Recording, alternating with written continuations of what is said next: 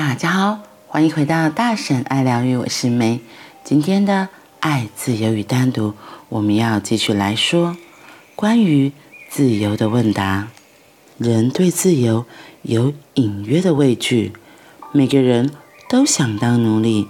虽然大家嘴巴上都讲自由，但没有人有胆量进入真的自由，因为当你真正的自由时，你是单独一个人的。唯有当你勇于单独，你才能享有自由。然而，没有人勇敢到可以承受得了单独。你需要别人。为何你需要别人？因为你害怕自己的孤单，你对自己感到厌倦。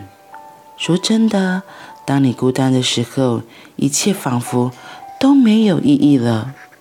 和某个人在一起可以使你忙碌，于是你在身边制造出表面上的意义。你无法为自己而活，所以你开始为某个人而活，别人也是如此。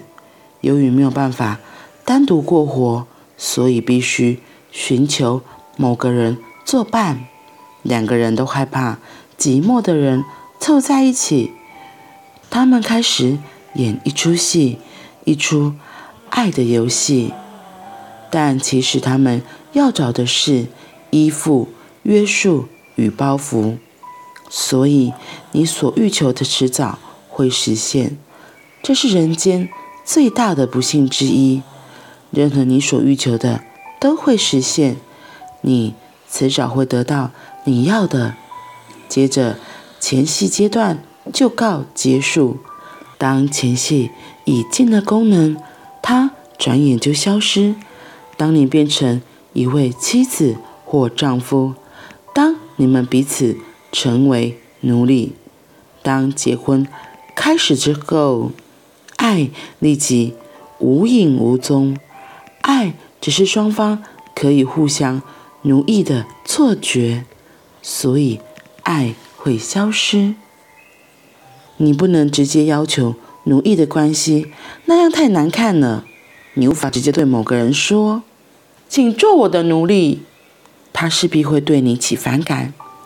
也不能说我想当你的俘虏，于是你只好说没有你我活不下去。不过你指的就是那个意思，没有两样。当你这个真实的希望完成时，爱就结束了。然后你开始觉得束缚与受限，接着你开始挣扎着要自由。请记住这一点，这是头脑的吊诡之一。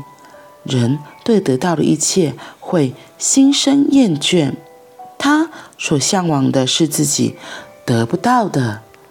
当你独自一个人的时候，你渴望能有一些奴役与束缚。当你被绑住的时候，你就开始想要自由。只有奴隶才会渴望自由，这一点都不假。而自由的人则是想再当一次奴隶。头脑就像个钟摆，不断在两极之间荡来荡去。爱不会形成依附，依附是人的需求，爱只是用来满足需求的幌子。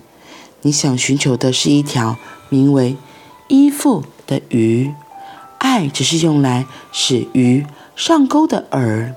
当钓上鱼之后，饵就要被丢弃了。牢记这件事，且每当你在做某件事时，进入你的内在深处，挖掘让你做这件事的耕田。刚刚念到一段，中间有一些声音，不要怀疑，那是我女儿在睡觉的声音，非常的真实。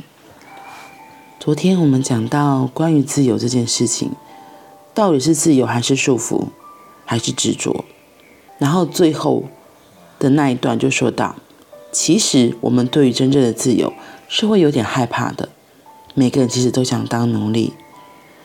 嘴巴虽然都说我要自由我要自由，可是其实是会害怕的，因为真正的自由就是要敢于单独。在奥修禅卡里面有一张牌就叫做单独。那时候其实我在上课的时候，在学习的时候，我也非常好奇到底单独跟孤独有什么不一样，因为看起来很像啊，那个字义上的感觉。老师就说孤独跟单独其实有很大的不同。孤独是你可能被迫在一个人在一个地方，所以你的心里是会有点慌慌的，有点害怕，有点恐惧，你其实不会喜欢孤独的感觉。可是那个单独的话，是你会非常的享受跟自己在一起，自己一个人做一件事情，自己一个人静静的吃饭，静静的看电影，或者只是静静的看着书，甚至什么都不做。我觉得这个单独这件事情小时候好像还蛮难达到的，就我对我自己而言是这样。我记得我是有点不甘寂寞的人，然后我觉得不甘寂寞其实就是像孤独一样，会害怕孤独。因为当一个人的时候会觉得啊，我要做什么，好像已经习惯大人们告诉我说，哎，你要做什么，你等一下要做什么，就很像那个奴役那个奴性一样。然后所以当真的自己有自己的空间的时候，其实是会慌的，就觉得啊，那我等一下要做什么啊？老师说这个画画没有主题，自己自由创作，完蛋了，那我到底要画什么？哎，很多小孩真的，你跟他讲说题目是就是你自己想自己设题目，很多小孩是画不出来，他会不知道要画什么。然后我就想到昨天我在指导我女儿做功课的时候，也是要说指导嘛，应该是说我叫她要完成作业，就是我一直以为就是返校之前要赶快把所有的作业都写完。然后因为她下个月要开始去上安亲班了，然后补习班的老师也说，是女儿回来模仿给我听，她说当老师知道她7月份整个暑假都不会去的时候，老师就说那8月份她去的时候一定要把她的工作都完成，把他的暑假作业都完成。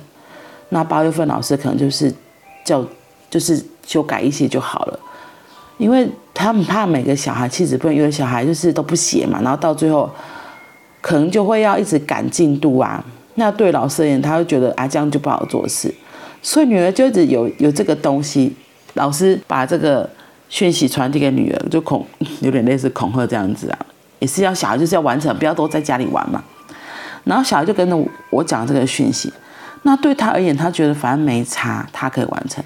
然后对我而言，我就觉得啊，要把作业完成，就是很像回想到我自己小时候一样，暑假作业完成，不然下场会很惨。因为我之前就是因为暑假作业没完成就被打得很惨，所以我自己就有这个紧张的压迫在。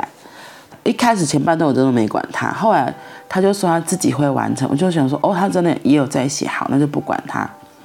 然后昨天晚上我会叫他写，是因为他前天的作业画了一半，因为太累后来去睡觉了。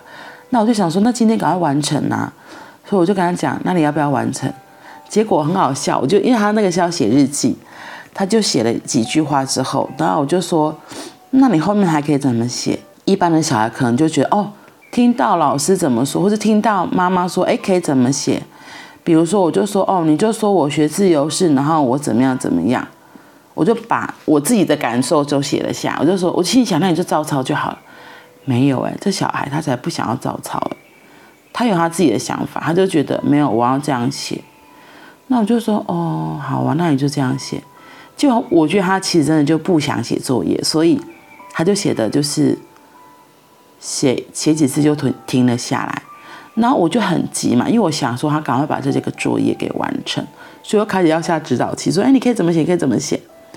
他又开始就不要，他觉得他要按照他自己的方式写。我就跟他讲了 A 的例句，他就说那他要改成 B 的样子。我说 OK 好，他写完之后我就看了一下，我说那后面呢？他就说不用啊，这样就好了，他觉得已经完成。我说这样完成了。他说对啊，他觉得写了3个段落 OK 完成。我想说你这3个段落是非常少的3个段落，结果他立刻跟我说，他说他们班某某人他才写了3句，一句话就是一个段落，然后他写完3句话，这篇日记就完成了。我说啊，这样可以吗？他没有告诉我可不可以，他只是跟我说有人也是这样就完成了，所以他觉得他写这样已经很好了。我就只好好，所以我就觉得很好笑啊。今天后面不是有讲到，有时候那个我们会想要妈宝，会想要控制小孩这个东西，其实是因为你害怕为自己而活，你觉得要为某个人而活，才会找到自己生命的意义。控制女儿，控制小孩，甚至控制丈夫，控制你的伴侣，觉得自己很重要，他不能没有我。于是你找到别人需要你的这个重要性，来证明自己是可以因为这个理由而活下去的。我是为你而活的，可是真相是这样吗？如果真的有机会你是为自己而活，你会敢为自己而活吗？如果这个世界上其他人都不需要你了，我可以找到自己活下去的意义吗？我可以找到为自己而活的理由吗？这个问题竟然好大好大，我觉得要是我一开始听到这样的问题，我可能会吓一跳，就觉得怎么办？对呀，我可以为自己而活吗？脑袋可能会有很多的声音飘来飘去，